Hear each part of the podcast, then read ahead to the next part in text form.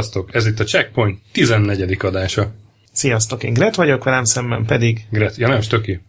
Jó kezdődik a mai, mai adás is, és a mai És vendégünk. Mellettem ül mai vendégünk, Beregi Tamás, Ber, üdv mindenkinek. Ber, aki, hát mi vagy te játék történész? Mi- Játék, mi vagy te? Játék régész, Jaj, hát nem tudom, játék, Időrégész. játékkutató, igen, játékkutató, játéktörténész. ludológus.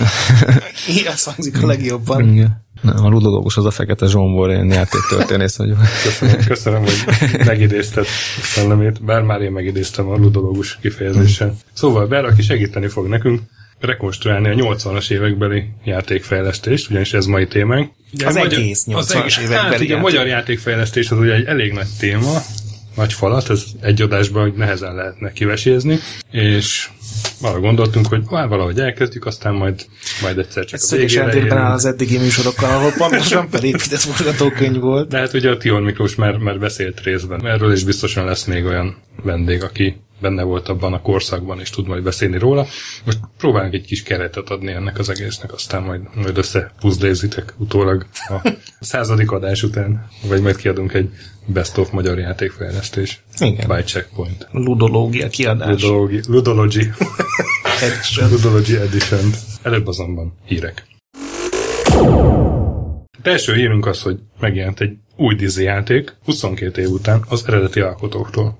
Én sosem szerettem a Úristen. Disney-t. Én bírtam egy bizonyos életkorig, aztán onnan Ez ugye a járkáló tojásos. a járkáló tojás, pixelpontos ugrásukkal, az, az nagyon idegesítő volt benne, hogy nagyon ki kellett számítani az De ugrásokat. meg téged a karakter nem A idegesített? karakter nem idegesített, inkább én cukinak találtam. Téged mindig könnyen meg lehetett venni kilóra. És hogy kerültek oda? Hát ezt egy testvérpár csinált, nem ez az, Az Oliver. Oliver Twins, igen. Hát a szokásos tündérmes, hogy megtalálták a padláson a 22 évvel ezelőtti félkész játékot, amit a Codemasters akkor nem adott ki, és most ők kiadták. Böngészőben ingyen játszható, gyakorlatilag egy NES emulátor futtat egy gép, tehát mondom a NES verziót hozták Mhm. valahogy össze, mondom segítséggel. De ők már így nem nincsenek benne a játékfejlesztésben? Én nem tudom, És ma azzal együtt elindult egy Kickstarter kampányuk, az Oliver Twin könyv, vagy nem tudom, az Oliver ikrekről szóló könyv.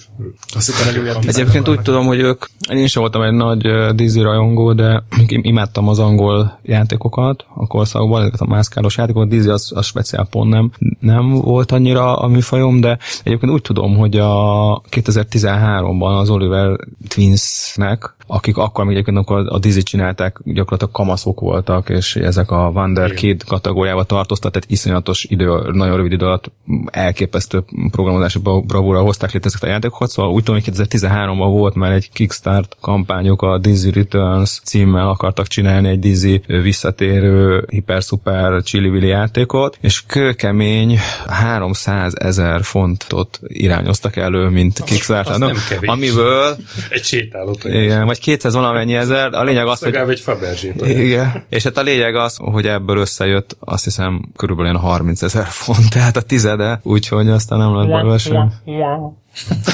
Én a Disney egyébként, amikor megjelent, akkor ilyen hihetetlen rekordokat megdöntöttek az eladásai. Olvastam valamelyik retro gamerben, hogy milyen iszonyú sokat eladtak, de azért azt eléggé föl kéne újítani, hogy ma is érdekeljen bárkit azok közül, akik annó nem voltak ebbe benne. Hát igen, meg főleg az, hogy mo- mobil platformokra már egy csomó Disney játék megjelent, szóval ez csomót gondolkodok azon, hogy miért van az, hogy bizonyos játékok, főleg kalandjátékok, meg szerepjátékok iszonyatos támogatottságot kapnak a Kickstarteren, tehát elképesztő pénzeket van, és más játékok pedig ugyan, ugyanakkor a kultjátékok voltak akkoriban, azokat pedig nem támogatják az emberek, akik valahogy már így elavultak Ugye a érdekes módon. Seven's Guest-nek is lett volna egy harmadik része, amit Kickstarter Igen, igen, és igen. az is valami Igen. töredékét hozta össze, és Igen. aztán végül nem lett. Hát úgy látszik a Disneyláz is alább hagyott. Kigyógyult a világ a disease-ből. Ezt majd már ki. Nem. Második hír. Másik, másik, egy másik Kickstarter meglepő módon. Dragon Slayer filmre kalapoznak az eredeti játékkészítői Don Bluth és Gary Goldman. Rajzfilmre, ugye? Rajzfilmre, igen, hiszen ők ugye a Disneynél kezdték a ipart, és ez igazából csak egy ilyen kitérő volt, hogy ezeket a lézerdiszkes játékokat megcsinálták, aztán mentek vissza a balettbe ugrálni, és hát ők meglepő módon nem egy új játékot, hanem egy új filmet csinálnának. Azért annak nem volt egy nagy sztoria. Nos, nem. Tehát be- bemegy hősünk a kastélyba, mindenkit megöl, és aztán megmenti a hölgyet. Igen, igen. Hogyha jól hát rémlik. a, a karakterek se voltak annyira emlékezetesek. Tehát a sárkány, a lovag és a hercegnő. Mondjuk én bírtam a, a, ezt a nagyon sötét humorát, de... Nagyon sok halál animáció. Igen, igen, igen, kivel, igen. De egyébként azt nem tudom, hogy ugye abból is úgy tudom, hogy 84-85-ben volt egy sorozat, egy tévésorozatot, rajzfilm sorozatot Igen. csináltak a am, Amcsik belőle, azt hiszem 13, vagy nem tudom hány rész jelent meg belőle, és ezek ilyen kis félórás epizódok voltak, és hát tulajdonképpen szerintem azért van talán egy kicsit nagyobb esély arra, hogy ebből jobb film készüljön, mint általában a videójátékokból, mert ez eredetileg is gyakorlatilag egy, egy, egy interaktív mozi volt, nem tehát, volt egy játék. tehát játéknak nem volt jó igazából. Pár éve kijött Igen. Xbox-ra, meg lehet, hogy más platformokra is egy felújított verzió, és akkor megint nekiálltam, de ez nem egy jó játék, tehát nyilván amikor megjelent, semmi nem nézett ki úgy, és amikor Ugye 83-ban. igen, mellé raktál egy, nem tudom, egy Space Invaders 2-t, vagy valamit, amilyen korabeli Lelki volt, akkor azért volt különbség Igen. a grafikában, tehát így megértem, hogy mindenki beledobálta a rengeteg pénzt, de azért azt is megértem, hogy abból volt elvileg második rész, nem? Vagy terveztek legalábbis. Volt, igen. Szerintem harmadik is. Dragon A. Space Ace Space Ace-ből csinálták. kettő is. De azok meg már ugye nem jöttek be, mert addigra mindenki rájött, hogy tök jól néz ki, de azért nem olyan érdekes, hogy Igen. Hát ez az, ami pár évig működött jól a játékteremben, aztán utána már kifújt. Mm. Ugye És aztán kiadták Nesre azt a legendásan nehéz részt, ilyen maszkáos játékot Igen. csináltak belőle, ami az első képernyőn sem nagyon lehet átjutni, olyan nehéz lett. Mondjuk egyébként az illeszkedik az eredetihez, mert ott se sok esélye volt először. Hát szóval film lesz, hogyha összejön a Kickstarter, egy olyan úgy tűnik, hogy nem jön össze egyébként. Mondjuk elég béna maga a kampány. Mert? Tisztességben megő, megőszült bácsik beszélnek a régi szép időkről, meg Nincs is részlet az új filmből? Vagy nincs, rész, nincs semmi részlet az új filmből. Azt hiszem ők is ilyen 500, valami 500 ezer dollár körül. 550 ezer, igen. Ami egyébként nekem elég fura, mert én azt, azt gondolnám, hogy egy rajzfilm az sokkal drágább. Tehát, Hát azt hogy... mondja a Don Bluth, hogy az ilyen 70 millió dollár körül kellene, csak Hát az az mozi verzió, gondolom, nem? Tehát, persze, ez egy modi verzió lenne. de ezt ők azt is akarnának? Hát azt is, hát ők ilyeneket csináltak, régen volt ez, amit Anasztázia rajzfilm, tudod. Én azt ők hittem, hogy ez csinálták. ilyen jó esetben DVD-n kijön, rossz esetben ilyen Egy YouTube-on. rendes mozifilmet, csak hogy bizonyítaniuk kell, hogy van rá érdeklődés, és azt ezzel a... Csak hogy folyják 500 ezerből, tehát eleve az er- eredeti régi játék is azt hiszem már az 2 millió dollárba Csomószor szoktak lenni, hogy találnak támogatót, de a támogat azt mondja, hogy én csak akkor adok neked 10 Igen. milliót, Ja, ja, ja, ja. magadnak összeszedsz. Ja, hogy ez csak egy ilyen induló tőke, Egy, vagy egy valami. olyan rész. Ezt gondolom nincsen így elmondva, mert ez nem szokott. Mint az, mint az EU-s pályázatok, tudod. Nem, Be egyébként kell adni a- kevés százalékot, és akkor lehívod a A semmű volt ilyen, a semmű három már volt Igen, ilyen. igen, amit Hogy, bejelentettek az E3-on. hogy ugye azt mondták, hogy csinálunk egy Kickstartert, azt hiszem egy milliót vagy két milliót, valamilyen uh-huh. nagy összeget, de nem egy ilyen játék fejlesztési összeget mondtak, és amikor véget a kampánynak, akkor mondták el, hogy oké, okay, igazából van kiadónk, aki ad egy csomó pénzt, de ők csak akkor írják alá a szerződést, hogyha tényleg látják, hogy, hogy az embereknek kell. És ott mondjuk mázdiuk volt, mert ott nyilván a Sony sajtótájékoztatón előadott semmi három bejelentésnek azért nagyobb szava van, mint egy ilyen Dragon Slayer rajzfilm, mert csinálnánk majd, itt van három vázlat kép. Igen.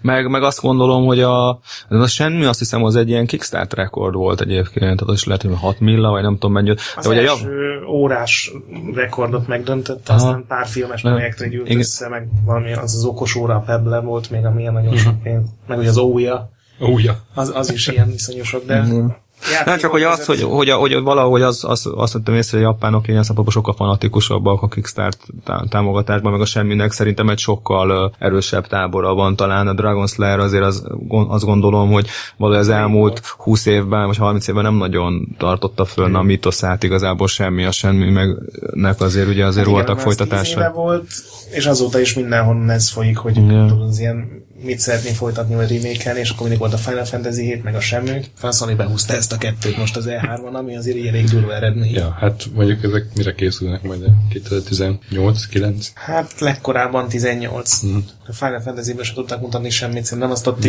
ott beszélték meg, hogy oké, okay, akkor tényleg majd elkezdjük. Ú, Jack, van még egy 5 perces lyuk az előadásban. Ú, mit mondjuk? Várjál, rendelek egy 5 perces Final Fantasy videót, mert az gyorsan megy. Na, következő hír, gyerünk, csop, csop. Következő írunk egy Nintendo 64 játék prototípus, amit megtaláltak megint. Biztos hallgatták az előző adást, amiben mondtuk, hogy érdemes körülnézni a padláson. Hát, ha van egy elfekvőben levő Nintendo 64 játék, és lőn. Az a neve, hogy Freak Boy. Te hallottál erről, László? Nem, és szerintem erről senki nem hallott, és valószínűleg nagyon rossz játék, úgyhogy beszéljünk inkább a Street Fighter 5-ről. Aminek Jó, most, ilyen még úgyse volt, hogy hijackeled a híremet. Most hétvégén volt a, a beta tesztje, az újabb beta tesztje, és, és sikerült iszonyatos módon megaláznom magamat. De ez nem egy régi játék. A Street Fighter 2 régi játék, Az már egy régi sztori, hogy megalázod magad. Nem, Street Fighter 2-ben teljesen jó történet. voltam. Nem, nem, Blanka bajnokaként a, a, a, a Kárpát-medence. Mekkora királyság lenne egy magyar verzió a Street Te Fighter. neki Blanka jönne. És csak el akartam mondani ezt a világnak, hogy, hogy, hogy én még mindig nem tudok Street Fighterezni, de baromi jól néz ki, és, és beszéljünk a Street Fighter 2-ről.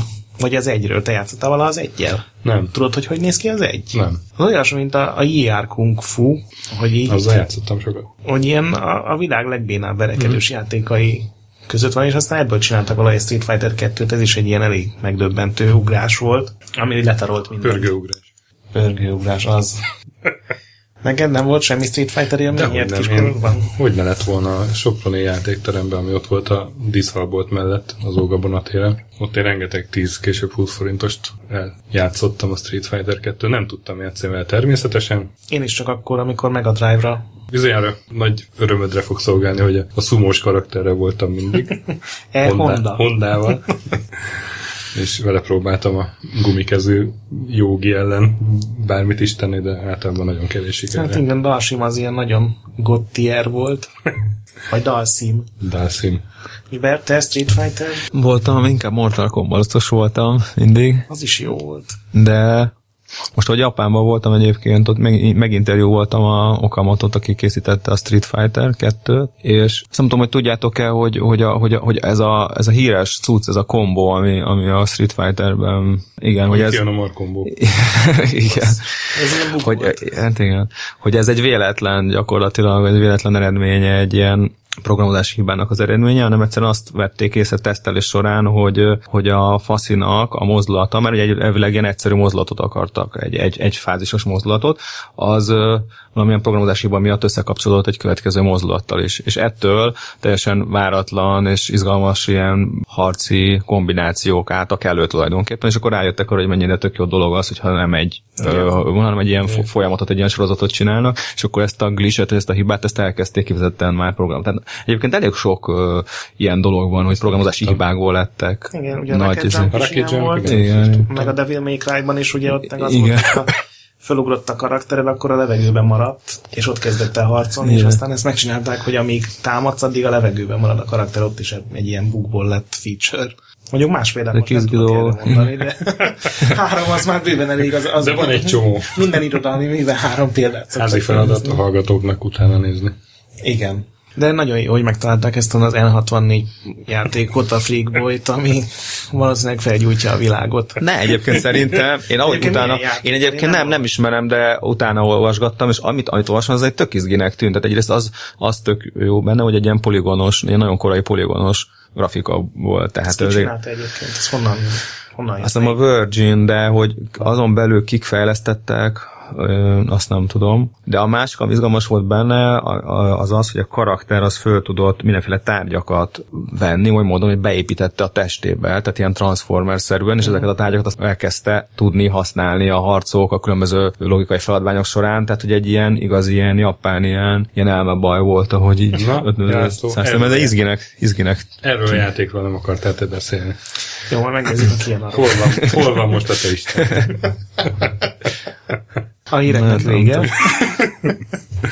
De jó kedvnek nincs. Na és akkor térjünk át mai témánkra, ami tehát a magyar játékfejlesztés kezdetei. Bell kutatásait alapján az első magyar videójáték az mi volt, vagy mik lehettek? Hát az első magyar videójátékok. Rögtön megfogtuk. Ú, várjatok csak. Az a lényeg, hogy 83-ban volt a Magyar Ipar és Kereskedelmi Kamarának egy bemutatója Londonban, és akkor négy játékot mutattak be, és szerintem ezek az, ez az első négy legalábbis hivatalosan megjelent magyar játék. Hogy előtte mik voltak, azt meg azt nem tudom. De ez a négy játék, ez a Dancing Monster nevezetű játék. Ú, az egy ilyen elefánt. Egy teljes elmebaj, tehát egy teljes szürreális elmebaj volt, egy ilyen elefántszerű szörnyetek táncolt, egyébként valami, nem is tudom milyen zen, milyen klasszikus zenére. És a nagy sprite volt. Igen, elkezdtünk brutálisan a nagy sprite és le kellett egyenként lődözgetni a testrészeit, tehát a fülét, a nyelvét, amit nyújtogatott, a lábait, teljesen a gyaloggalop ilyen fekete lovag mintájára, míg a végén mindennét lelőtted, vesz egyre, egyre gyorsabban táncolt, és a végén a, egy elképesztő metamorfózison keresztül egy gyönyörű szép hercegnő lett belőle. De totál szürreális játék volt. Ez volt az egyik, akkor volt a, az a Chinese Juggler nevezetű játék, amiben egy ilyen kínai kis faszival kellett tányérokat pörgetni. Nyolc ilyen kis rúd volt, amire föl kellett dobálni ezeket a tányérokat. Ezek különböző szintű tányérok különböző sebességgel pörögtek, akkor a levegőbe feldobva meg is lehetett változtatni a színüket, és akkor egy kicsit ilyen logikai kombinációk is voltak benne. Akkor volt a Buffalo Roundup, amit a Mérő Lászlóék fejlesztettek. És az a... egy teregetős játék volt, ugye? Ja, ja, ja. Szerintem még ki is próbáltam egyszer. Az nem, nem játszottam. Hát egy ilyen mesztelen kavbolyal kellett ülni egy, egy, egy lovon, és a bölényeket kellett terelni egy ilyen izével. Azt honnan tudjuk, hogy mesztelen volt a kavboly? Hát ilyen rózsaszín volt a színe. Tehát az egyben volt az egész, a feje meg... volt. De miről be annó beszéltem, és azt mondta, hogy mesztelen volt, hogy miért, azt nem tudom. A design volt mesztelen. Hát mondjuk Kína pusztában kinézi. Igen. A bölények. A. De egyébként nagyon, izé, nagyon vicces a, a kezdőképpen ott van a mérőnek, meg a többi programozónak az ilyen arcképe idézőjelben, tehát fölismerhető, idézőjelben fölismerhetőek, és a Bojtorján, Music by Bojtorján azon odaírva, de igazából a Eszményi Viktoriának egy lány vagyok csupán a sok közül című szám megy a, a töltőképen, úgyhogy nem teljesen értem, de ez lehet, ez egy Bojtorján szám volt régen. Ez is elég szürreális, hogyha belegondolsz, hogy a restaurant cowboy és a bőrények ezzel az zeneivel. Eléggé fura. Lehet, hogy ez egy ilyen Vallomás. úgy cowboy, mint a Brokeback Mountainben. Vagy női cowboy. Vagy női cowboy. Lehet. És mi volt a negyedik? A negyedik volt a legjobb, azt hagytam direkt utoljára, az volt ugye a the Cat nevezetű játék, ahol egy ilyen macskával kellett egereket fogdosni, egy ilyen, szintén egy ilyen nagyon nagy sprite volt egyébként, uh-huh. és uh, furán berendezett lakás volt, ahol a macska megjelent, és különböző dolgokat megzabált, és ezzel a cicával akkor őt meg kellett fogni, és ki kellett vinni a, a, ebből a teremből, vagy ebből a, tehát a szájába fogta, és kivitte, tehát ilyen eléggé, kicsit ilyen gyermekded, de nagyon akkori körülmények között nagyon szép grafikájú, tulajdonképpen ilyen pacifista, kicsit Bocs. Ezek milyen platformra? Ezek mind Commodore 64, meg Spectrum játékok voltak. Volt és állami akció erre, hogy segítsék ezt? Vagy? az volt, hogy egy Novotrade kiírt uh, 83-ban a pályázatot, ami újságban megjelent, hogy ilyen fiatal, ezek főleg egyetemisták, egyetemet frissen végzett, ilyen programozó gyerekek voltak, hogy adjanak be különböző témájú játékokat, és akkor azokból ők kiválogatták, am- amik szimpik voltak, és ezek is, na, ezeknek a nagy része ezekre, erre a pályázatra került be. És aztán ezeket mondom ki is vitték nyugatra, és hát elég nagy sikerük lett egyébként, rögtön kiadót is találtak, elég nagy sikerük lett, és például arról cikkeztek a, akkoriban a, a nyugati ilyen még kezdetleges számítógépes lapok, amik ugye nem is játékokra specializált lapok voltak, hanem inkább általános újságok, például ez a Popular Computer Weekly, amikben voltak ilyen játékrovatok, hogy ezek a magyar játékok, ezek mennyire a nyugati játékokhoz képest mennyire eredetiek, ami valószínűleg azért van, mert itt a vasfüggönyön túl nem ismerjük a nyugati játékokat, plusz mennyire pacifisták, mondjuk a, a, a Dancing Monsterről ezt nem annyira mondhatnám, egy pacifista, de mondjuk a Cézár Deket az ilyen volt, és hogy valószínűleg azért is ilyen jók, mert hogy a magyar rajzfilm akkor nagyon-nagyon tehát világszínvonalú volt, tényleg a, a legjobb stúdiók között volt, volt a, a magyar rajzfilm stúdió, és hogy, hogy ez gyakorlatilag összefügg kicsit a magyar rajzfilm ö, animációknak a műfajával. Hát még azt tegyük hozzá, hogy 1983 volt az év, amikor konkrétan megalapították a Novotrade-et. Igen, igen. Ugye Rényi Gábor vezetésével, aki a híres matematikus Rényi Alfred unokája, fun fact. És ő, És ők, tudtam. kokomlistás termékeket is forgalmazhattak. Tehát volt nekik azért egy ilyen előnye. Szerintem ezt mondd pár embernek, hogy mi. Mi? Hát ez a kokomlistás termék. Tiltólistás. Én értem, csak A keleti blokkban tiltólistára tett termék. Most a keleti blokkot is el kell mondani? Az nem olyan, mint a lemezblokk. Tehát egy cégnek dolgoztak az elején, a Netimpexnek, mert annak volt külkerjoga, aztán ahogy mm. ugye puhult a diktatúra, úgy tudtak egyre jobban nyitni nyugatra, és akkor ugye a rendszerváltás környékén, vagy, vagy egy 90 táján már két székhelyük volt, az egyik Budapesten, a másik Palo Altóban, ami azért mondjuk ilyen 90-es évek elején az elég. Az Appalooza aztán oda is költözött, És tehát aztán, úgy tudom, és aztán igen. azért, azért lett Appalooza a neve, mert ott... De egyébként hogy kerültek oda? Tehát néhány magyar innen a Novotrade-től kiment és megalapította, vagy egyszerűen kint összehaverkodtak? Hát elkezdték bizniszelni nyugatra, tehát nyilván terjeszteni akarták a játékokat, és kapcsolatokat szereztek, és akkor lett egy ilyen producer kontakt, ez a bizonyos Ed Annu- Annunziata, Igen.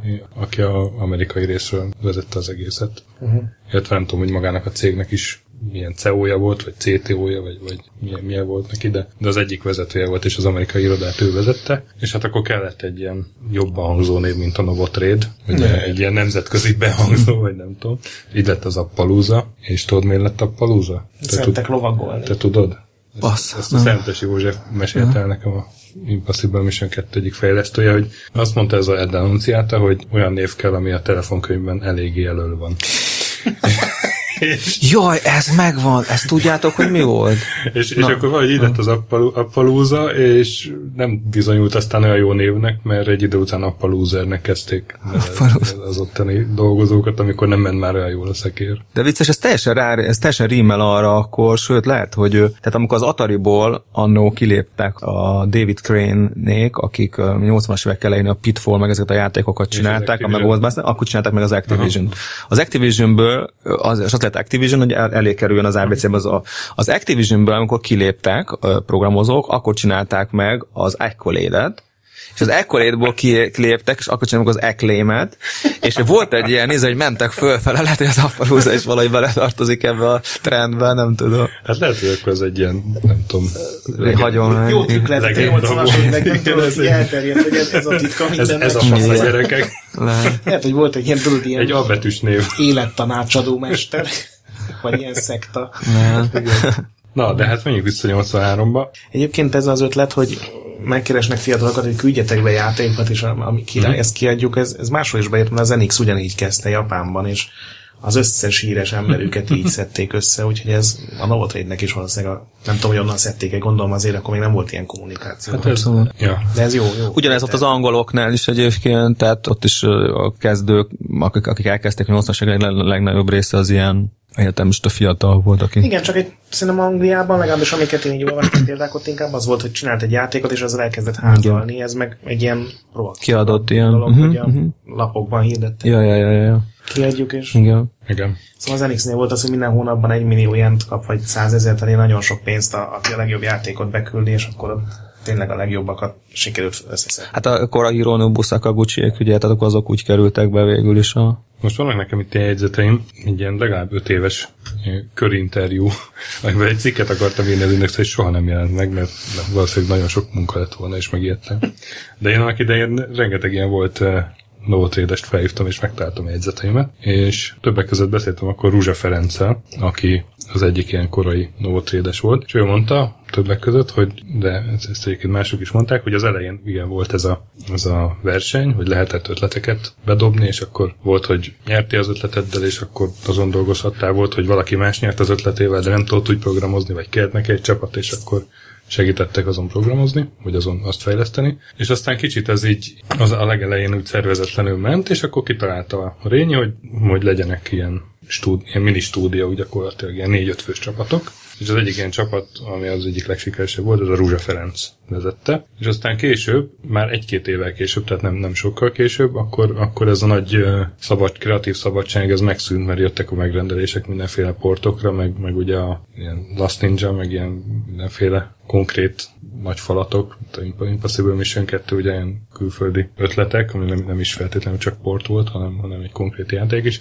és akkor ezeken dolgoztak, és legalább a 80% az, az ilyenekből jött a pénznek, azt mondta. Hát most uh, három név jutott az eszembe, itt mindenképpen megemlítenék, hogy az egyik, aki, ez a kis Donát, aki az egyik ilyen csapatot vezette, amit, amikor te is beszéltél, sőt, tulajdonképpen ő volt szerintem a kezdeti időben a legnagyobb csapatnak, a, a programozó csapatnak a vezetőjük csinálták például ezt a Caesar de egy másik játékot is, amiről majd lehet, hogy szintén kicsit érdemes beszélni, ez, a, ez az Euréka nevezetű szöveges kalandjátékot, mm. amit a Domark angol cég megbízásából csináltak, a Jan Livingston történetéből azt is ők csinálták, akkor meg a Révbíró Tamás, a másik, akinek a neve az eszembe jutott, ő a Hungarotonnál dolgozott korábban, és onnan került át a Novotréthez, és szintén egy ilyen kreatív ö, csapat vezető volt tulajdonképpen. És ki volt a harmadik? Azt elfelejtettem. Ja, és hát a harmadik, akiről mindenképpen kell, majd kéne szerintem beszélni, az a Robert Stein, ugye, aki a, az Andromeda angol céget csinálta. Na most az Andromeda, Robert Stein az 56-ban diszidált Magyarországról, és Angliában először ilyen számítás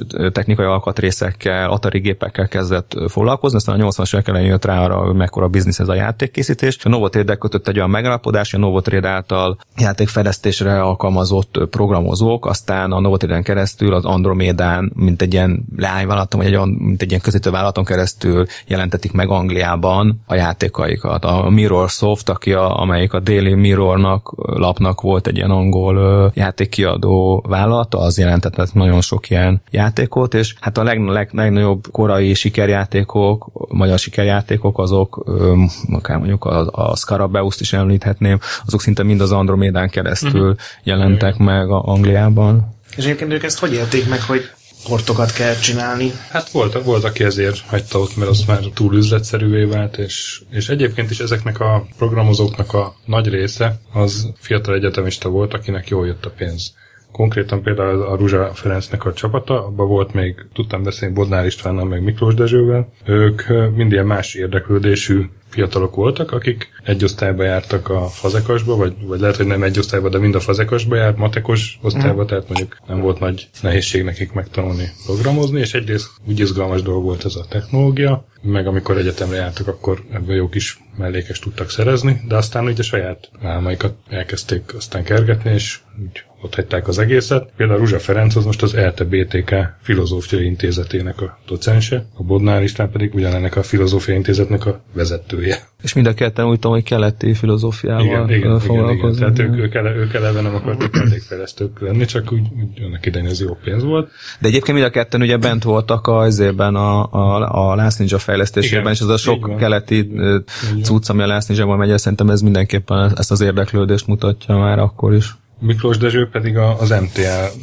Matematikai Kutatóintézetének a munkatársa. Egyébként jobb ilyen egyetem melletti meló, mint nem tudom, fagyit árulni, vagy Igen, és, és, kocsmában pultozni. És azt mondták, hogy, hogy, hogy tehát egy, így azt úgy mind, mindenki azt mondta, hogy nagyon nagy élmény volt akkor C64-en dolgozni, tehát kaptak otthonra C64-et, hogy iszonyat beruházás volt a Novatrade részéről, egy csomó C64-et venni akkoriban, uh-huh. 80-as évek elején, amikor ez még azért volt olcsó. És hát programoztak, kaptak egy csomó pénzt, Uh-huh. Azt mindenki azt mondja, hogy nagyon jó pénz volt, az volt fix pénz és még royalty, attól függően, hogy milyen volt fejlett cég volt ez a Novotrade akkor? Ha? Mármint, hogy ilyen korrekt és igen, tényleg. Igen, és, és így, így mind kivétel nélkül azt mondták, hogy az egy tök jó pénz volt, tök jó munka. Uh-huh. Csak hát nem egy, nem egy, azért nem egy nyugdíjas állás. Kb. ez volt a lényege. És lehet, hogy ezen a ponton meg kell emlékeznünk a Lost Ninja legendáról, mert kb. időben uh-huh. ide illik. Ugye az első ilyen nagyon nagy megrendelés a Novotrade-nek az a Lost Ninja volt. Talán pont a Robert Stein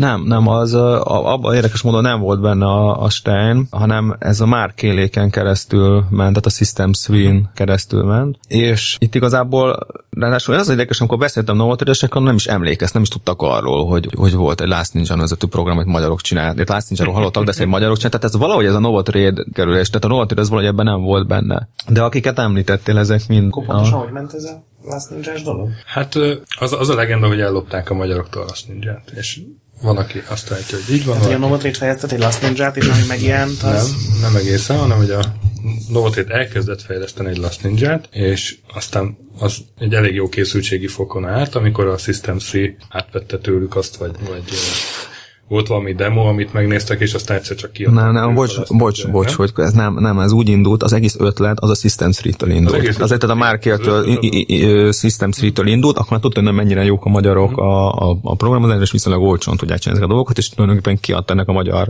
csapatnak, egy SoftView nevet kapta akkoriban. A Ruzsa, akkor az RD Daniel nevezetű grafikus, aki később azt a Spiridon nevezetű nagyon híres mértani idomot hozta létre, Bodnár, Bodnár István, Ruzsa, mm, az Ádám Zoli és Szentes József, tehát ezek voltak benne. Ez egy ilyen kis csapat volt, hogy gyakorlatilag a lakásukban programoztak, és rendszeres kapcsolatban álltak a System 3-vel, tehát küldték a, az anyagokat nekik, azok kommunikáltak, hogy mi tetszik, mi nem tetszik, de hát a, a Pixel van egy nagyon hosszú interjú, ez az Ádám Zoli, aki, az egy, aki a legjobban emlékszik a, a, a uh-huh. csapatból erre az egész fejlesztésre, mert a Szerdai Márk barátom Gyuk készítette, és ö, ott elmondja nagyon részletesen, hogy hogy, hogy, hogy zajlott az egész folyamat. Készítettek egy ilyen integrátor nevezetű programot, ami egy ilyen ö, ezt az egész ö, izometrikus, egy 3D-s grafikai kezelőfelületet, engine tulajdonképpen magával foglalta. Pályát kirajzolta. Pályát, pályát kirajzolta, igen, igen. Ugye, ugye a, a Last Ninja-ban emlékeztek, amikor a pályák mindig kirajz, ki, igen, kirajzolódtak, tehát egyszerűen ott rajzoltak. Igen. És akkor egy idő után elég nagy csúszásba kerültek, és amikor ez a csúszás ö, ö, megtörtént, akkor egyszerűen az Ádám Zoli szerintem már 80%-on állt, akkor a játék mások azt mondják, hogy szerintük még nem volt, annyi, de az biztos, hogy már 50%-nál nem, akkor úgy, ahogy van, az egészet átvetett tőlük a, a System 3, és ami tény, és ami a genyóság az egészben az, hogy végül is a, a kreditben nem jelent meg a nevük a, azeknek, az, pedig gyakorlatilag a poénok nagy részét ők találták ki, a grafikai, a képi világot, az alapötlet a System 3 származott, de az, hogy ez hogy nézen ki ott, hogy ott milyen ötletek, meg milyen logikai fel, milyen, milyen fantasztikus képi világa volt, ezt gyakorlatilag az, a, a magyaroknak köszönhető részben. Persze a grafikus az angol volt, meg a zeneszerző is nyilván, tehát ezek azért ezek a nagyon, tehát azért ezek végül is a legfontosabb dolgok közé tartanak. És hát, és hát akkor végül is a System 3 jelentette meg ugye 87-ben, de úgyhogy nem, nem volt Igen. benne a magyarok neve egyáltalán a kreditben. Ki volt annak a John Twiddy volt a Igen, igen, igen. Hogy azt hiszem vele olvastam interjút, aki azt mondta, hogy tök jó volt ez a rutin, amit a magyarok csináltak, ez a rajzoló rutin, de túl lassú volt, mert valami, nem tudom, Fortranba csinálták, vagy valami más Aha. nyelven, és ő megcsinálta assembly az alapján gyakorlatilag így, így visszafejtve, hogy, hogy akkor ez ennek hogy, hogy kéne kinézni, hogy kéne működnie. Tehát nem felhasználta a rutinjukat, hanem mm. hogy újra csinálta aha, aha. a látvány alapján. De hát attól még persze a feladványok meg a poénok, tehát az, az ért volna egy kreditet. De azért fura, hogy, hogy, hogy van, aki, akiben ez ilyen nagy tüske maradt, Igen. de például a, a Bodnár István nekem azt mondta, amikor beszéltem vele egy-két éve, hogy hát ez egy munka volt, az ötletadók eleve külföldiek voltak, ez egy meló volt, őket kifizették, és egy pénzt megkaptuk, mentünk tovább a következő projektre. Tehát így nagyon más, hogy fogják fel azokat. Igen, igen, ez érdekes. Egyébként ilyen viszonylag sokszor van azért még talán mostanában is, hogy nem sikerül egy csapatnak hmm. megcsinálni, és akkor más fejezi be. És gondolom ott is az, hogy mennyire volt ez ilyen lélek, vagy tehát mennyire lelkesen csinálta. Igen, volt igen. amikor elvették, és igen. mennyire volt tényleg csak egy igen. Abszolút, igen. abszolút. Ugye a Battlefrontokból is elég sok igen. ilyen volt. Nyilván ott nem arra épülve fejezték be, de ugye a Battlefront 3-on legalább három fejlesztő csapat dolgozott, mire most a DICE csinált egy tök új verziót. Uh-huh. Gondolom ott is van, akiben ez ilyen a mai napig YouTube videókat mozdulgat arról az egy félkész pályáról, igen. És, és mondja, hogy milyen jó lett volna, és igen. van, aki már rég elfejtett, hogy egyáltalán dolgozott. Igen, igen, igen. És emlékezünk meg itt még egy, egy magányos harcosról, itt úgy hívják, hogy Rátka István, aki ugye az első játék, nem az első játék, az első játék az a Fazekas nevű kalandjáték volt, vagy ő is a Fazekasba járt, és azok elvesztek a lemezei, vagy, vagy megsemmisültek, de az, az elveszett az a játék. De az első megjelent játék az időrégész a Novotrade-nél jelent meg, csak hát úgy el, eltolta a időben a Novotrade a megjelenést, hogy mire kijött az időrégész, mindenkinek meg volt Varezban. És akkor erre azt mondta a Rátkai, hogy na jó, hát akkor többet ilyet nem, főleg miután a Novotrade a bosszú sztoriát át akarta iratni, hogy az túl erőszakos. És akkor... Igen, már akkor volt ilyen. Bizony. és akkor magánkiadásba ment a bosszú, meg az új nyugat egy-kettő, és így igazából a... Az első eredeti játék, amit megvettem, a bosszú, bosszú volt. Ilyen műanyag tokban egy fény másolt, ilyen narancsárga bosszú. És mennyibe került, arra emlékszel? Nem, A sajnos. 10, De a- 15 forint, nem tudom, A hogy Silver lenne. Á, nem, ilyen 800 forint. Nem. 800 forint. Aha. Biztos, hogy, hogy százakban a- Igen, Nekem 800 rémlik, hogy a... Aha. Nekem kevesebb, de a franc tudja már. Múltkor megpróbáltam megkeresni, de nincsen meg Aha. sajnos. Vagy legalábbis nem találtam meg. Hát 10 forint a varez volt. Na, az hülyeséget beszélek, aha. Mire emlékszel? Még a 70-es évekre. Szóval, hogy, hogy Rátkaj volt az első, aki ilyen magánkiadású játék. Az első... Hát indie, indie, jaj, jaj, jaj. első magyar indie. De egyébként megelőztem 20 évvel az indie Abszolút, forradalmat. abszolút. Igen. És egyébként jó sztorikat írt hozzá. Hú, nyugat is tök jó volt. Uh-huh. 20 kotonfej. És ugye ne felejtsük, hogy le voltak védve ezek a játékok, nekem egyszer annyi a másolásnál letörölt az egész lemezemet, ami mindenféle más játékok is voltak, ugye ezek a rátkai, átkai néven híresültek el ezek a rátkai féle írásvédelmi cuccok. És Hát igen, ugye- magánkiadásban nem nagyon lehetett akkoriban ugye kiad, kiadni, tehát nekem is meséltem, hogy amikor bement a, a kulturális minisztériumot talán, hogy, hogy ezeket a játékokat meg szeretné jelentetni, akkor ilyen teljesen döbbenten néztek rá, hogy, hogy mi az, hogy nem, is, eleve nem tudták, hogy mi az, hogy játék. Tehát, hogy kazettán van, oké, okay, de hogy nem, nem zene, akkor mi ez, egy videójáték, és akkor egy számítógépes játékos, hogy ezt meg akarja jelentetni, ezt nem teljesen értették az egészet. Aztán végül ott az ember, amikor hazament, és te képzeld, anyjuk, mi kijött ma be. igen. Igen. És Rátkaj mondta, hogy, hogy ilyen pár századtól telik értékesíteni, de egyszer bevitt a művelt néphez. Mi volt művelt nép? Nem tudom. Közművelődési vállalat, vagy valamilyen ilyen régi szoci intézmény, és ott, ott, ott, ott egyszerre 500-at bevett. Azt a rohadt. Milyen durva, hogy akkor én százalékban kifejezem. Igen. Na, és ugye a másik ilyen nagy játék, ami még ez a C64-es éra, az a Impossible Mission 2, aminek ugye a Szentesi volt az egyik fő fejlesztője. Na várj, várj, bocs, én még egy kicsit. Egy, egy másodpercet tudunk még beszélni, nekem nagyon nagy kedvencem volt a, a Scarabeus, tehát az, az, az igazából, hogy a Scarabeusban a, szerintem az volt például zseniális, hogy Az teljesen kimaradt, ez, ez milyen a Scarabeus? Abba, azt is a Szentesi, ab, abba is benne volt, ha jól tudom, és az, na hát kérlek szépen, a Az Sca- ilyen 3D igen, igen, igen. Igen, igen, igen, igen. The Invaders of the Lost Tomb néven futott Amerikában, és az egész kicsit ilyen Indiana Jones körítéssel volt megoldva. Az a lényeg, hogy ebben egy ilyen, egy ilyen piramisszerű építménybe mm, jutottunk be a kis kutyusunkkal egy ilyen Indiana Jones-szerű figurával, és három szint volt, szellemeket kellett gyűjteni, különféle logikai feladatványokat kellett megoldani.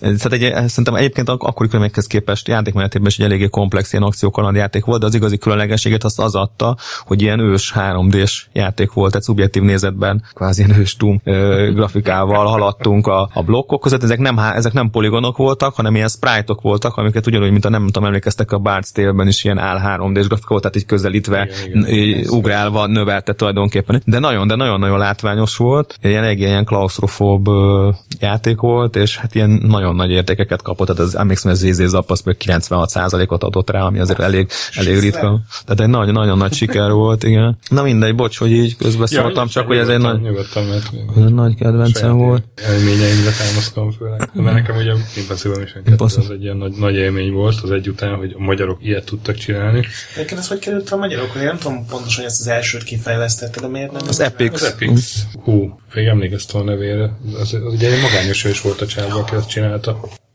Mindjárt, Megnézem, megnézem. megnézi a László a iPadon. Tetszik ő ezt? Google, fú, kitálja meg előbb. Na megvan. Dennis Caswell. Dennis Azaz, Caswell. azaz. Tehát, Nem a Dennis Caswell volt? Ugye, Dennis De, Caswell Dennis volt? Caswell, tényleg, tényleg, jó. És még baleset értő, vagy mi, mi, miért nem csinált folytatást vajon? Ja, vagy ez már túl, tudom. túl nagy meló lett volna egy embernek? Hát valami, valamilyen Mert az a kettő Epic. azért mondjuk nagyobb játék is lett. Ez nem C64-es játéknak indult, képzeld el. Tehát az, Már az melyik lesz? A második. Az egy, nem tudom, Atari-ra? Atari? Atari estére. Atari, Atari az ugye? volt az eredeti. mhm. PC-re. Hm? készült, és az, azt így nem hitték el, hogy azt C64-re meg lehet csinálni, mert, mert ilyen kis 3D nézet is volt benne. Ugye a első Impossible Mission az, az sima 2D, és igazából a másik is csak, csak így Átszáztam. Ezek a platformok kicsit ilyen izomatikus, és emiatt azt mondta, azt mondta, hogy csomó programozási nehézséget jelentett ez, és a végén már így bitenként vadázták össze a memóriába a helyeket, de hogy azt nem megcsinálták C64-re, azt mondták, hogy ezt megtudják, és, és nagyon jó kis második rész lett, az, nekem azt nagyon, nagyon szerettem. Nagyon sokszor végigjátszottam, legalább annyi szó, mint az egyet. kaptak kreditet. Hm? És ott kaptak kreditet. És ott kaptak kreditet, így, így van. Szerintem egyébként az lehetett, hogy az Epics-nek a magyarok korábban is csináltak már átiratokat, más sportokat, és akkor valahogy azokon, azok keresztül kerültek kapcsolatba az Epics-szel szerintem. És hát még azt érdemes megjegyezni, hogy a C64-en fejleszteni, az egy áldó probléma volt, hogy, hogy kimentették flopira, ugye, 525-ös lemezre, és azok tönkre mentek, és akkor az ilyen áldó para volt. És a Szentesi azt csinált egy ilyen, hát gyakorlatilag egy ilyen cross compilert, vagy nem tudom, hogy nevezzem, PC-re. PC-re mentett? PC, P, hát PC-ről lehetett C64-et programozni, és, és lehetett úgy fordítani, meg, meg léptetni, gyakorlatilag dumpolni az egészet. És Már aztán... nem egy emulátort csinált? Hát, fejlesztői Nem tudom. Fogalmas is, mert nem ennyire alaposak a információim. De ezt egyébként akkoriban... De, de hogy ez nagyon felgyorsította a fejlesztést, és ez már megvolt ez az eszköz, amikor a Impossible Mission 2 készült. Ez egyébként akkoriban elég elterjedt dolog volt, hogy programozók azt csinálták, hogy tehát ezeket, amiket a Stök is mondta, ilyen crossover mm. programozásokat, hogy kifejlesztettek a ha jól tudom, van az az amerikai cég, az Infocom, akik az első kalandjáték, szöveges kalandjátékokat, egy zseniális játékokat, az is megér egy külön adást akár, és ők csináltak egy ilyen Z-Machine nevezetű dolgot, ami egy ilyen virtuális cucc volt, amivel különböző... Igen, igen, abszolút, a különböző gépekre le tudták programozni. Gyakorlatilag onnantól kezdve szinte a legtöbb ilyen fejlesztésnél, tehát például az Eurékánál, amikor, amiről beszéltünk, ott is az volt, hogy egyszerre csinálták a Commodore 64 meg a Spectrum mm. változat sorozatot, és amit a stöki mond, itt a Impossible Mission 2-nél is ez volt. Hát ez nyilván meggyorsította milliószor a, mhm. a, a fejlesztési folyamatot. Még ilyen kis hekkek is voltak. Aztán, hát ez már 88, 80-as évek vége, 90-es évek és akkor kezdtek átállni a Nintendo-s fejlesztésre. És egyébként nem De is mi... volt mellettük semmilyen magyar másik stúdió vagy csapat? Tehát csak a Novotrade volt a 80-as években a rátlai meges... Szo- szocializmusban vagyunk. de...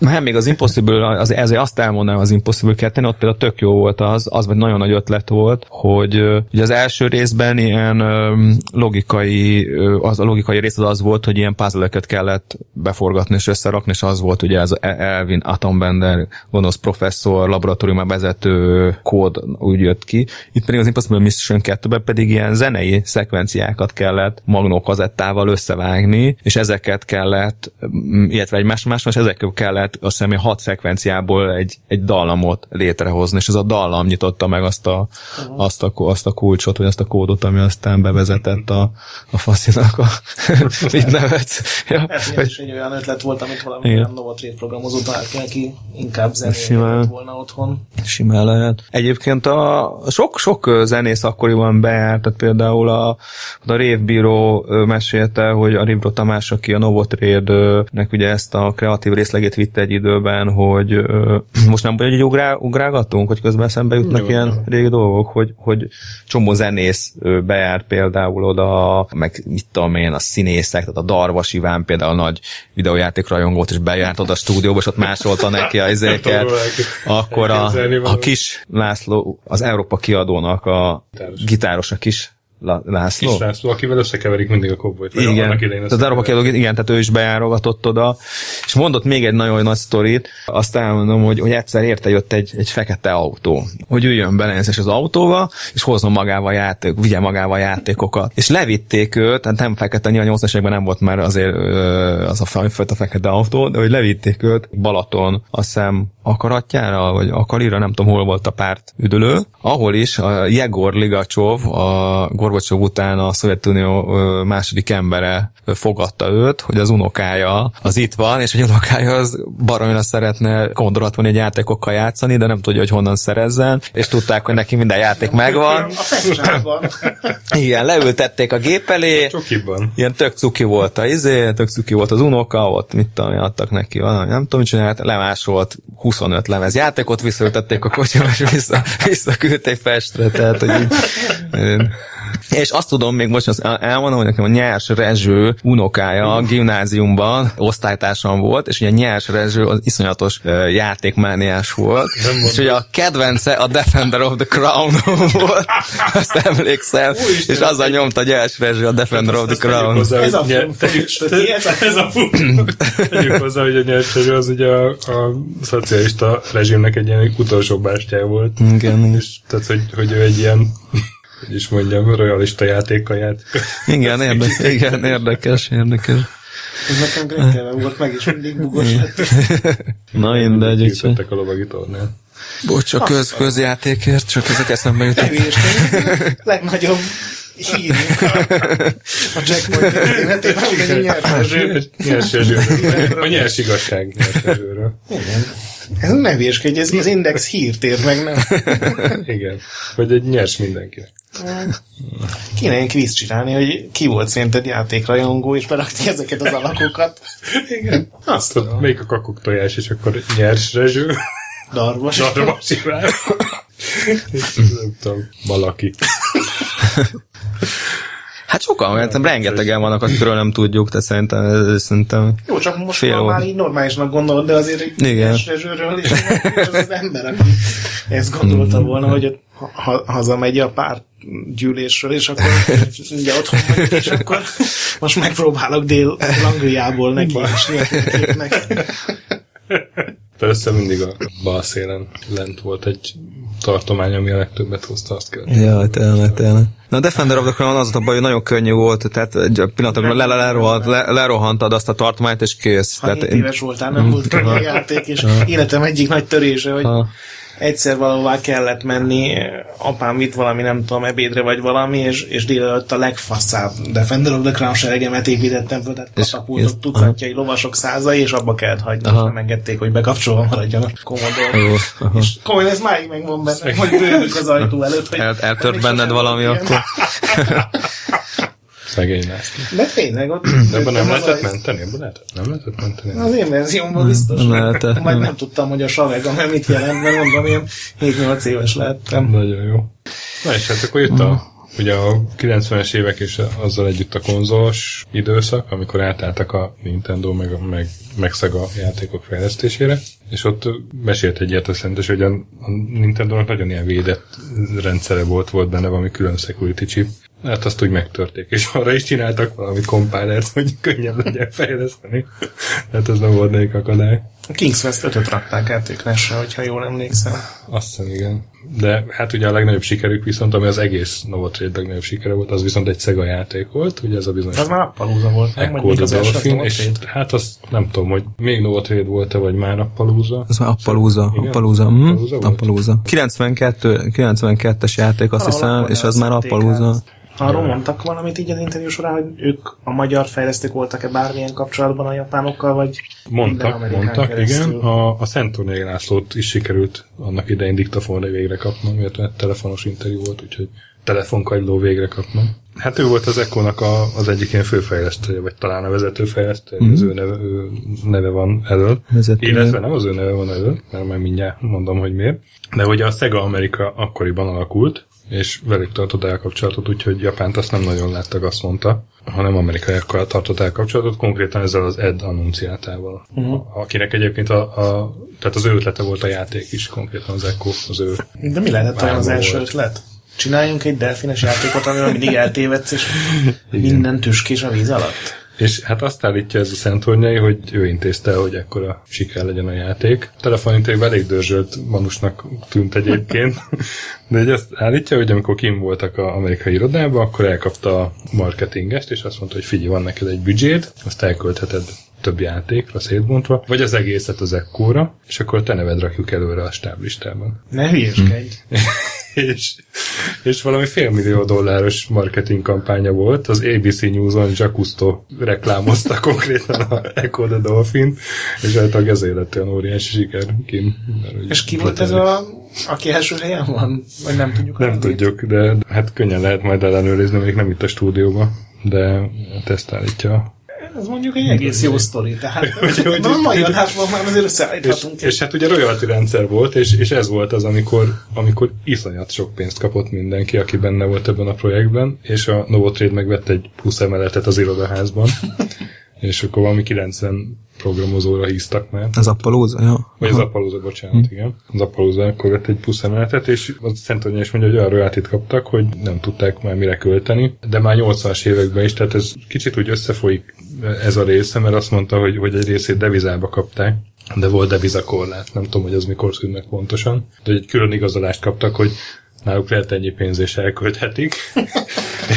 és így mondta, hogy ő vett egy láda kinder tojást, és azóta se vett, mert akkor betegredte magát kinder tojásra. hogy mert nem tudták mire költeni rengeteg jogdíjat. Ugye az ECO az volt a Martin által vezetett szegasztokban Szegasztokban. Hát egy konkrét végigjátszás. Ezt a kusztót, ezt nem tudtam, ez, ez, ez tök érdekes. Igen, hát és ugye ez volt az első olyan magyar játék, nem tudom, hogy az egyetlen, amiből több mint egy millió példány fogyott. Hát szerintem a Crisis Warheadből is fogyott egy millió talán. Ja, igen, igen. De, hát, De nagyon sokáig óri, óriás, óriási nagy siker volt. A Codename Panzersből is elment. Neokornak az Arturával mennyi, mennyi fogyott? Hát ott inkább a Van Helsing. Inkább a Van Van Helsing. Ja, két, két, Imperium Galactic, két Imperium Galactikából együtt fogyott egy millió. Hát az külön biztos nem. De a Mérő László is benne volt egyébként, úgy tudom, a Sega Echo csapatban, tehát ő még akkor visszatért fejlesztők közé. Teljesen játszhatatlan ma már, mert olyan iszonyatosan nehéz. Nehéz, baromi nehéz. Én is kipróbáltam egyszer. Nem véletlenül csinálták utána az Echo Junior-t, ami könnyebb volt, mert nyilván ma már nehéz elképzelni, de botrányosan. Igen, nem tudtad, hogy merre kell menni, igen. nem tudtad, mit kell csinálni, és két találattól meg az a szerencsétlen dög. De közben meg egy tök jó játék volt szerintem, ha? meg nagyon-nagyon eredeti volt, meg hát, tökre tetszett ez a pacifista igen, gondolat. Igen, igen. A tengerben, igen. az grafikailag is egy igen, igen. Volt. És aztán volt ugye a folytatása, amivel már hát, ilyen Sokkal kevesebb ment el. 200 ezer. Gondolom sikerült a marketinges még egy körül elkapni, amit ajánlottak volna neki. De ez, ez nagyon jó sztori, nem tudom, hogy mennyire igaz. Nem, kezeljük, hogy igaz, mert nincs rá bizonyíték, hogy nem. Tudod, amikor beszéltem a Szent Hölgyével, akkor simán, simán kinézem. ez, ez tényleg így történt. Hm. Na és hát akkor... A... Egyébként eszembe jutott még egy korai játék, amit viszont az egyetlen egy magyar játék, amit Japánban is sikeres lett, ez a Commodore 64-et csináltak, a Traffic, az volt a neve. Ez egy ilyen londoni közlekedés szimulációs játék volt, ahol London térképen, London, hát egy kis városrészek úthálózatát kellett, minden irányból áradtak a kocsik, és a lámpákat kellett állítgatni, mert gyakorlatilag egy ilyen közlekedés szimulátor játék volt, hát nagyon kezdetleges, de inkább ott egy stratégiai logikai játék, mint egy ügyességi játék, és azt aztán MSX, nem tudom, elég sok van megjelent Japánban, tehát az, egy, az azt szerintem egy ilyen szempontból egy ilyen kuriózum, hogy magyar játék Japánban. Kíváncsi, hogy hogy szereztek róla tudomást. Igen. Hogy miért nem bármelyik másik. És Igen. Az, hogy lett, lett volna egy Dreamcast-es Echo? Volt Vagy az volt is? Dreamcast-es Echo? Az, és az ilyen 3D-s volt, ugye? Uh-huh. A címe is az volt, szerintem, hogy Echo 3D, vagy legalábbis ha sokáig. Na, mert ugye azt, azt is még ők csinálták, az Csak az arra azt mondta Szentesi, hogy az ilyen nagyon túl lett méretezve, és nagyon sokat vártak el tőle, és aztán ahhoz képest egy kicsit Igen, amikor ugye azt készült, akkor én már játékújságnál voltam, és akkor volt róla szó, hogy esetleg kimentünk hozzájuk sajt, megnézni a stúdiót, de aztán előtték azt az egész rendezvényt, és ott is valami olyasmit mondtak, hogy nem áll úgy a játék. Uh-huh. Uh-huh az is sokat késett, és aztán az se lett túl népszerű. Hát aztán... De úgy tudom, hogy az, az Echo-nak is volt, vagy van most egy Kickstarter kampánya? Volt egy Volt, és az nem, és az nem jött össze, azt Igen. hiszem, ugye nem jött össze a lóvére. A dreamcast sokkal jobb játék volt. Tehát a Megadrágos is volna sokkal jobb, hogyha valamivel több Igen. támpontot ad, és, és hát tényleg nem több lesznek mm. azon, amikor a cápa egy közeledbe jön, de a, a dreamcast nem volt rossz, és utána az megjelent PS2 és az ilyen korai Sega játék, amikor a Sega bedőlt a dreamcast és láttuk a hardware néhány ilyen játékot kiadtak igen, más platformon, és az Echo az egyik volt ezek közül. Na és hát ez a Dreamcast-es, az ugye ez már ilyen 2000, 2001 körül volt, és aztán 2006-ban szűnt meg a cég. De még a Jaws-t kiadták, nem is Mit? A Jaws, tudod, a cápa. Ja, igen, igen, hát az, az nem, nem volt egy viharos siker. Abból ilyen mém lett, mert ugye a, tehát az, hogy a cápát irányított benne, az egy csomó embert megfogott, hogy tudod, az normál esetben nem a, Igen. a fő ellenfelet irányítod egy Igen. játékban, és ott az így milyen vicces jelenteket hozott a, attól függetlenül is, hogy a játék nem volt jó. Arról ilyen viszonylag sok YouTube videó van, ahol így emberek röhögcsélve nézik, főleg az alapötlet miatt. Tehát azt gondolom nem az abban Igen. hozzám múlott, hogy mit csinálnak. De nem, nem emiatt szűnt meg a cég, hanem úgy, Nem, nem. Úgy 2000-es években így egyszerűen elapadtak a megrendelések, és A kontráról van valami infód, mert ugye az volt a Nincs. másik uh, de az csak egy port volt. nem? Az egy port volt csak, igen. Tehát ők nem, nem, a, nem, nem ők csinálták, hanem annak egy portját csinálták, azt hiszem. De ők csinálták a Playstation-öst is, meg a Saturnost is, én úgy tudom. De, de a kontra az eredetileg egy árkád játék volt. Hát ez a negyedik kontra játék, ez nem az eredeti Aha. kontra volt. Ez a Final. Na, azt nem Rekontra. tudom. Rekontra. És még beszéljünk a Newcomerről. Várj, még egy játékról beszéljünk, mert még azt, azt elfejtem, hogy kérdezted, hogy mi, mik vannak a, ezek, amik novot, nem novotrédesek. Hát ott van ugye az Abandoned Places, Ó, igen. a, amit a, Az amit, Art Game. az Art Game, a Szegény Dragon. Ugye a Dragon csinált, a zenéjét, Igen. és ez egy, egy amigás ilyen dungeon crawler volt. Mm-hmm. Way of the Beholder. Ráadásul elég korai, tehát, korai, tehát akkoriban A Kriszék is csináltak valami játékot, nem a Fatment. Hú, igen. Ment a Kriszék, a Krisz is ott volt, amikor ott volt. csinálták. Hú, de ez, ez, ez kicsit sötét volt nekem. Nekem is majd a Krisz megkérdezzük. Majd őt megkérdezzük. De igen, az Art Game-nek volt ugye az Abandoned Places. És ez nagy, és ez nagy dobás lehetett volna, mert megkerestek külföldi kiadókat, de azt mesélte nekem a Dragon Gyuri szegény, hogy pont egy időben keresték meg a, azt hiszem az Electronic Arts-ot a Ravensoft-tal, és és az a Ravensoft volt A a, igen, igen, az volt a befutó, de hogy gyakorlatilag egy tök hasonló játék lett volna, csak hát uh, aztán Te emlékszem, még a, még a nem PC guru. Ez a nem PC guru, ez. Elkezdett egy guru, és így Mindegy. És hát az milyen 90-91 körül? uh-huh, igen, És 91. 91 volt az, amikor megalakult az Amnesty Design, ami elkezdett dolgozni egy ilyen supremacy-szerű űrstratégián, és az volt a Reunion, ami 94-ben jelent még ő meg. És állítólag azonnak a zenéjét szerezte a Chris, ezt, ezt az ugye folyton. Hát, nem nézem ki a Kriszből, hogy a Reunion zenéjét ő szerezte. Lehet, hogy ott volt a Én, kerületben. én kinézem, hogy valaki szerezi a zenét, és a Chris ellopja, és azt mondja, hogy ő csinálta. Azt kinézem, azt, azt bármikor kinézem. Kezeljük ezt úgy, mint egy igaz történetet. Nincs itt a Krisz, hogy megvédje magát, tehát teljesen egyértelmű, hogy így Hívtuk, történt. hívtuk egyszer, és nem jött el. Igen. Csak azért, hogy megvédje magát a vádak alól. Nem, szeretjük a Kriszt, és fogjuk még hívni. Nem szeretjük a Kriszt, és fogjuk hívni. Nem, veszed. Igen, Kriszt meghívni nem kell félnetek, jó lesz. Ugorjunk, ezt Ugorjunk, úgyis ez túl magas, túl magas nekem. Na és hát ugye Amnesty Designból lett aztán a Digital, Digital. Reality. Imperium Vertical 1, 2, 3, lol. A Piero féle játékok mikor voltak? Az 90-es Kö, évek. közepben második fele. Kezdődtek. Inkább második fele, nem? Igen, de még, még 2000. egyébként Az Avon, az Agon, meg a, az Agon az ilyen 2000-es évek már. 2000-es évek második fele. Igen, de, de még, még egyébként Ki- tavaly is, vagy tavaly előtt Tíz körül, igen. kiadtak egy játékot, Igen. ami, ami Ők azt sosem hagyták abban. tényleg ott is meghívhatnánk egyszer, ha eljön ide. Ez Private Moon. érdekes dolgokat mondani, hogy ilyen, ilyen abszolút indie fejlesztőként tolja ezt uh-huh. évek óta, Évtized óta. évtizedek óta, igen, hogy ez a Jumuljack gyűrűje volt, ez, ez a legutóbbi meg a Miazma című, ami, ami úgy jelent meg, hogy valami természetvilága számhoz csomagolva. Hát, ahogy ki tudja. Látszik, hogy lelkesedésből tolja ezeket. Na de térjünk vissza még a Newcomerre, ami átsiklottunk, ugye az a nagyon késői Igen, C64-es igen, iszonyatos méretű. 94, azt hiszem, az, valami 4 vagy 5. Hát ugye lemezes volt. 90-es Négy lemezes. Volt, volt 94. Egy, ilyen, egy ilyen, hát nem is tudom, kalandjáték, kép, képes szöveges kalandjáték hullám, ez a gája, Igen. ugye? Igen. Akkor a talán pokol kapuja, vagy mi volt a Mhm. címe? Pokol fogja? Ez nekem nincs meg.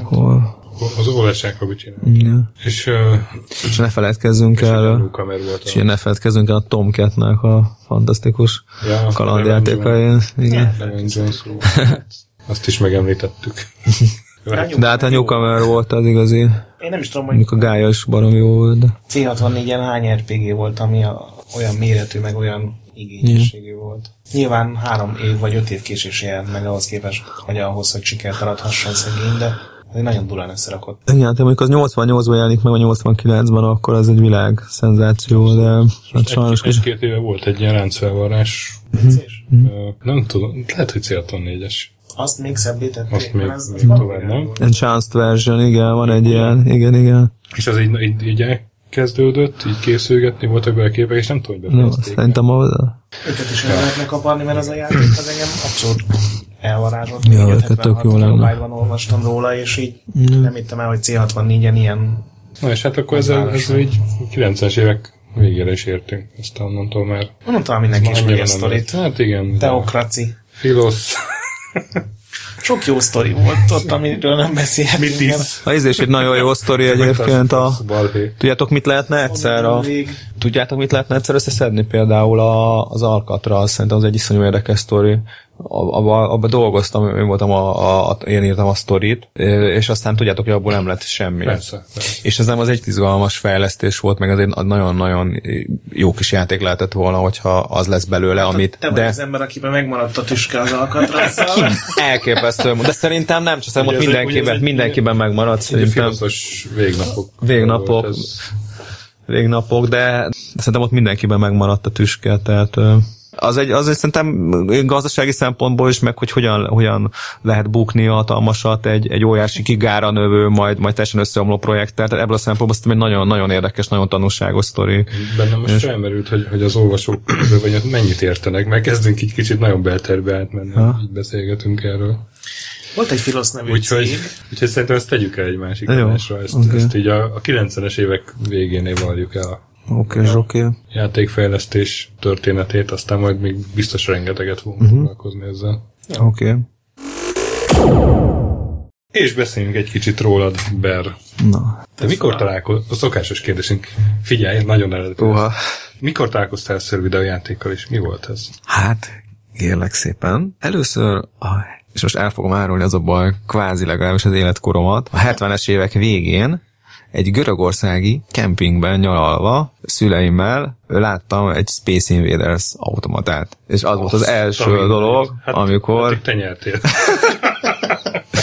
amikor, de az is 79 vagy 80 körül lehetett, az volt az első, aztán sokáig nem volt semmi, és 83-ban édesapám a számmalakban dolgozott, ami egy, egy, egy ilyen számítástechnikai kutatóközpont volt, és számítógépekkel dolgoztak, illetve kereskedtek, és akkor egy zég speci volt az első, ahol az Ultimate Play the Game-nek a Cookies és a Pst című játékaival játszottam nagyon picit. Ezt mondtam én. Bizony, bizony. Ja, ja, ja.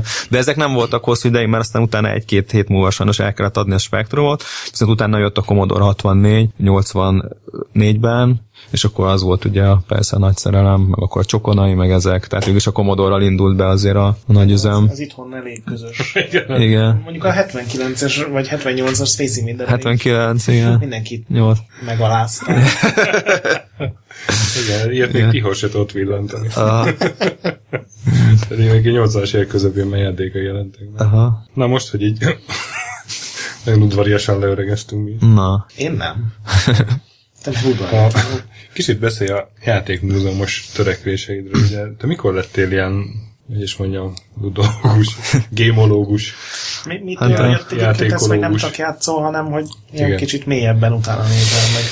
Ez a, ez a 90-es évek végén voltam az eltére, ak- akkor művészet történetet ilyen filmszakra jártam, és akkor, a, akkor jutott az eszembe, hogy hát tök jól lenne erről az egészről egy, egy könyvet írni. Mm, játék történelem azért akkor már úgy kezdett úgy, úgy ilyen kutatási terület lenni külföldön is, ugye akkor jelentek meg az első ilyen jobb emulátorok, tehát akkor gyakorlatilag az egy ilyen fölhalmozódott a, a, egy csomó tudás, és akkor a, a Bad Sector Erpai Gergő barátom, aki szintén a, oda járt az Eltre Média szakra, akkor kitaláltuk, hogy csinálunk egy játékmúzeumot, amit egy ilyen virtuális ö, játékmúzeum lett volna. Rengeteg régi játékot összegyűjtöttünk, ilyen emulált változatban, rájuk építettünk egy ilyen elég nagy internetes archívumot, rengeteg írást, gyakorlatilag ez, ez is egy ilyen nagyon nagy tüske maradt bennem, mert meg, meg a Gergőben is szerintem ez, egy, ez azt gondolom, hogy ez európai szinten is, vagy legalábbis kelet-európai szinten az első ilyen, ilyen virtuális online játékmúzeumok uh-huh. között volt. Aztán azt mindenhonnan próbáltunk ugye szponzorokat találni, egy idő után annyira kinőtte magát, hogy már nem tudtuk, vagy nem akartuk itt csinálni, de hát sehonnan sem sikerült. Mindenhol csak váveregetéseket kaptunk, persze senki nem segített. A C3 az, az egy ideig beleadott lóvét, és, és tök fel voltak, meg segítették a fejlesztést, ez már ilyen 2000-es évek eleje, és aztán utána félbe maradt a projekt, és hát azóta is egy ilyen csonka mementóként hirdeti Megvan. ezt a korszakot. Ment, fent van még a netem. Játékmúzeum.hu Játékmúzeum.hu, vagy gamemuseum.hu, de hát sajnos egy ilyen tök csonka dolog, és hát hmm. már már ideje múlt meg minden. És akkor én utána kimentem Angliába, akkor ott doktoráltam pár évet, és amikor visszajöttem, akkor gondoltam arra, hogy hát basszus kulcs, ezt nem szabad annyiba hagyni, valamit, valamit kéne csinálni ezzel. Akkor próbáltam megint felújítani ezt a projektet, a semmi nem lett belőle, és akkor végül is akkor ez vezetett a Pixel hősökhoz, akkor kitaláltam, hogy akkor kéne egy... Hár, három éve? 2010-ben, azt hiszem 2010 végén, tehát az már majdnem 5 éve. Azt a mindent, olyan régen volt? 2010. 2010-ben. 2010-ben. Pixelősök című könyv. Ajánlom mindenkinek, mert nagyon uh, hiánypotló összefoglaló. Igen. És nagyon szép kiadvány. Igen, igen. Ugye? igen, a Vince adta ki 2010 végén, akkor volt is egy ilyen nagy buli a Trafo van? A Vince, igen, a, a tűzraktérben csináltunk egy ilyen nagy bulit, ahol ja, régi... Volt a Joruntel. Igen, igen, igen. Joruntel, meg... Sőt, a Kis László Kop volt. igen utolsó nyilvános fellépése talán. Ja, ja, ja, ja, ja. kevés nyilvános fellépéseinek egyike. Ja, az, ott egy asztalnál ült a Kovboy meg a Martin, az egy érdekes pillanat volt, de aztán utána én gondolkoztam azon, hogy ezeket, ezeket ilyen felújítani, ezeket a pixelősök bulikat, mert akkor pörgött nagyon a Budapest Micro, vagy Micro, uh-huh. ilyen chiptune csapat, akik rengeteg ilyen nagyon jó kis retro bulit szerveztek. De most a Pixelcoin ezt Pixelcon ezt megvalósította. Igen, igen. Most igen. Ez ugye november 21-én, most egy-két hét múlva az, az már ilyen egészen nagy, és az egész picit elfoglalja. Igen, csak szerintem ott már nem, ott, ott nem ezek a zenek, nem, ott nem ilyen chiptune zenék lesznek, hanem ilyen nagy zenekai átiratoknál, meg ilyen nem tudom, én úgy tudom, hát, hogy az... Lesz, lesz, lesz, igen? Tehát lesznek ilyen eredeti Commodore 64 zenék is de tudom, több fellépő is lesz. Hát az egyik fellépő az ugye a két adással ezelőtti Seed Drip Alliance lett volna, csak mm. nem, nem volt jó nekik pedig az időpont. Mit kerestél te Japánban? Te most nemrég ott voltál. Hát ott egy ösztöndia voltam, a Japán Alapítványnál megpályáztam egy ilyen posztdoktorális ösztöndíjat, aminek az volt a lényege, hogy adnak egyrészt művészi projektekre, más pedig tudományos kutatói projektekre is pénzeket, és akkor én megpályáztam oda egy fél éves ösztöndíjat, fél évig voltam ott, és a japán videójátékokat, 80-as évekbeli, 90-es évekbeli japán videójátékokat kutattam. A Kiotói Egyetem videójáték tudományi tanszékén. Kicsit se vagyunk irigyek. Ami egyébként abból áll, hogy körülbelül három mm, professzor és két diák kutatja a régi japán videójátékokat, hát engem ott ilyen nagy, nagy professzornak, meg szakértőnek gondoltak, úgyhogy teljben vajban fürdöttek de, de tök jó volt. Nagyon-nagyon érdekes volt, meg, meg sok régi játékprogramozóval készítettem interjút, például Tóru, a legnagyobb élményem az a Tóru Ivatani Pac-Man, kész, Pac-Man ö, atyával készült, készített interjú volt, hát ez elképesztő, tehát egy, egy zseniális, tényleg elképesztő figura. Meg, vagy Ezek még sehol, sehol. Gyerünk, gyerünk. Hát most megfogtál, igen. Abszolút, abszolút kéne csinálni vele. 2010 az régen volt, ne? Abszolút kéne csinálni, mert ezek megvannak, ezek az interjúk, szóval ezekkel kéne valamit csinálni, publikálni kéne őket. És, uh, én írok róla az indexet, neked csak meg kell írnod. Jó. Igen, meg kéne. Meg kéne. Mi milyen nehezét vállaljuk. Igen, most az, hogy lefordított interjút. Mondjuk azért az nagyon-nagyon iszonyatosan nehéz, én nem tudtam japánul, és állandóan mindig hmm. uh, tolmácsokat kellett szereznem, ami, ami elég nehéz dolog, mert ugyanis a japán programozók nem tudnak, nem tudnak angolul. Hmm. Tehát hiába tök érdekes, hogy ilyen világlátott, világutazott, az európai kultúrát is tök ismerő emberek, és nem tudnak egyáltalán egyáltalán, csak nem beszélnek. Vagy nem beszélnek, igen. Én, sokan nem tudnak Sokan belefutottam. Amikor uh, kim voltam, és éppen akkor még nem jelent meg a Playstation 4, és intéztem, hogy a sony megmutassák nekem, és akkor volt ez a Knek, Knak, Knek, annak ott volt a vezető fejlesztő, aki beszéltem egy órát, és volt egy kis tolmácshölgy, akinek ez volt a dolga, hogy tolmá, tolmácsolt, és akkor Csávó így belendült a magyarázatba, és egyszer csak átváltott angolra, és így magyarázta. És akkor, ó, és akkor beszélgettünk angolul, Aha. és egyszer csak így nagyon udvariasan a kislány közbeszólt valamit japánul, és, és hát az így észbe kapott, és onnantól kezdve visszaváltott japánra. Érdekes. Szerintem ez a, De, ebből kevesebb van. de szégyellősek is egyébként iszonyatosan szégyellősek, tehát nagyon cukik, tehát szégyellősek, hogy nem tudnak valamit, tehát ők mindig csak akkor csinálják, valamit, hogyha tökéletesen Igen, tudják, igen. és ha nem tudnak tökéletesen angol, akkor inkább nem szólnak meg. A Toru Iwatani is például az volt, hogy tökéletesen értett mindent, amit mondok, vagy csomó mindent, de nem válaszolt inkább angolul, hanem a, hanem a tolmácsok. De egyébként aztán van egy de- dedikált eredeti Pac-Man Famicom cartridge tőle, meg minden, ami elképesztő dísze a játékgyűjteményemnek, úgyhogy... Folytasd, mert László szemei már nagyon villognak. De azért azt elmondom, ami viszont nem jó, ami nagyon nagy nehézség volt, az, hogy nem megy olyan könnyen a kapcsolatteremtés, mint itthon Magyarországon. Most nem a csajokra gondolok feltétlenül, azokkal nem se tudsz egyébként, hanem, a, ha nem tudok japánul, és nem nyílnak meg olyan egyszerűen a, a kapuk. Tehát nincs az például Japánban, hogy te írsz egy levelet a Nintendo-nak, hogy jó napot kívánok, XY vagyok, be szeretnék oda menni, szeretnék internet készíteni valamivel, hanem iszonyatosan durva, hierarchikus rendszer van, és ezeket a lépcsőket meg kell tenned, amíg eljutsz ö, hónapokon keresztül, és nem fogod tudni, tehát iszonyatosan nehéz, Ott nehéz. van Kiotóban, tehát csak stalkolnod kellett volna a Igen. mi Nem, egyszerűen nem, nem. Vannak bizonyos előnye is, tehát az érdekes, hogy föl is néznek tulajdonképpen az európaiaknak, tisztelik őket, de közben meg mégis Aha. bezárulnak a kapuk, hogyha, hogyha döngetni próbálod. És finoman próbálok rákérdezni, mivel foglalkoztál, amikor éppen nem videójátékokkal foglalkoztál? Vannak neked ilyen szórakoztatóipari